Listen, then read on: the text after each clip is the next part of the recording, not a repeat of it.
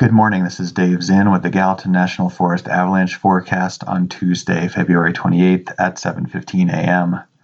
This information is sponsored by the Yellowstone Club Community Foundation and Montana State Parks. This forecast does not apply to operating ski areas.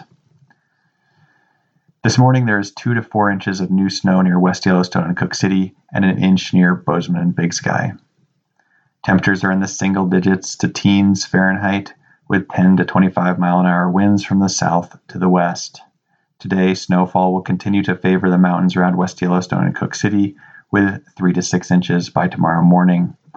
The mountains around Bozeman and Big Sky will get 1 to 2 inches.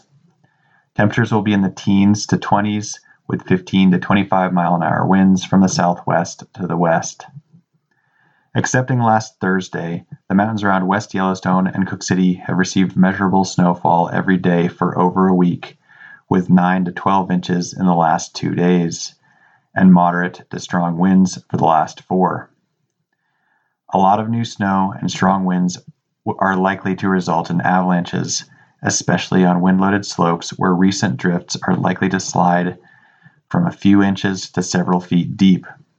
This has certainly been the case in Cooke City, with many large, aval- large natural avalanches and four people caught and partially buried since Saturday. Browse through the avalanche activity log on our website to see a full list of recent activity and take note of the great video that a group of riders captured of a natural avalanche occurring near Pilot Creek on Friday. Yesterday, Alex and I rode north of Cooke City and described our concerns, highlighting wind loaded slopes. We have not received an equivalent number of reports from the Lionhead area, but we know that recent snow and wind conditions have been similar.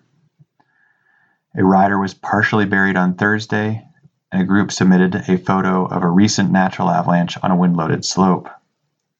Avoid steep, wind loaded slopes where triggering avalanche is likely. Evaluate the snowpack for instabilities within or just underneath the recent snowfall before considering riding or skiing on non wind loaded slopes. The danger is considerable on wind-loaded slopes and moderate on all others. In the Gallatin, Madison, and Bridger ranges, 2 to 11 inches of snow since Saturday favored the areas further south. Slides breaking a few inches deep to 2 feet deep within recent drifts are the most likely scenario today. Yesterday, the U.S. Forest Service snow rangers reported a small natural avalanche on a wind loaded slope at Buck Ridge and on Saturday, skiers in the southern Gallatin Range intentionally triggered a small slide on a wind loaded slope below a cornice. Last Friday, a rider triggered a small avalanche at Buck Ridge, a large cornice collapsed in Bear Basin, and large natural avalanches occurred on Mount Bull, Mount Blackmore, and Fan Mountain.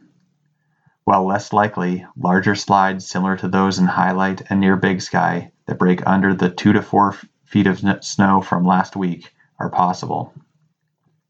Identify and rule out wind-loaded slopes by notice, noting active drifting or areas below or next to cornices, among others.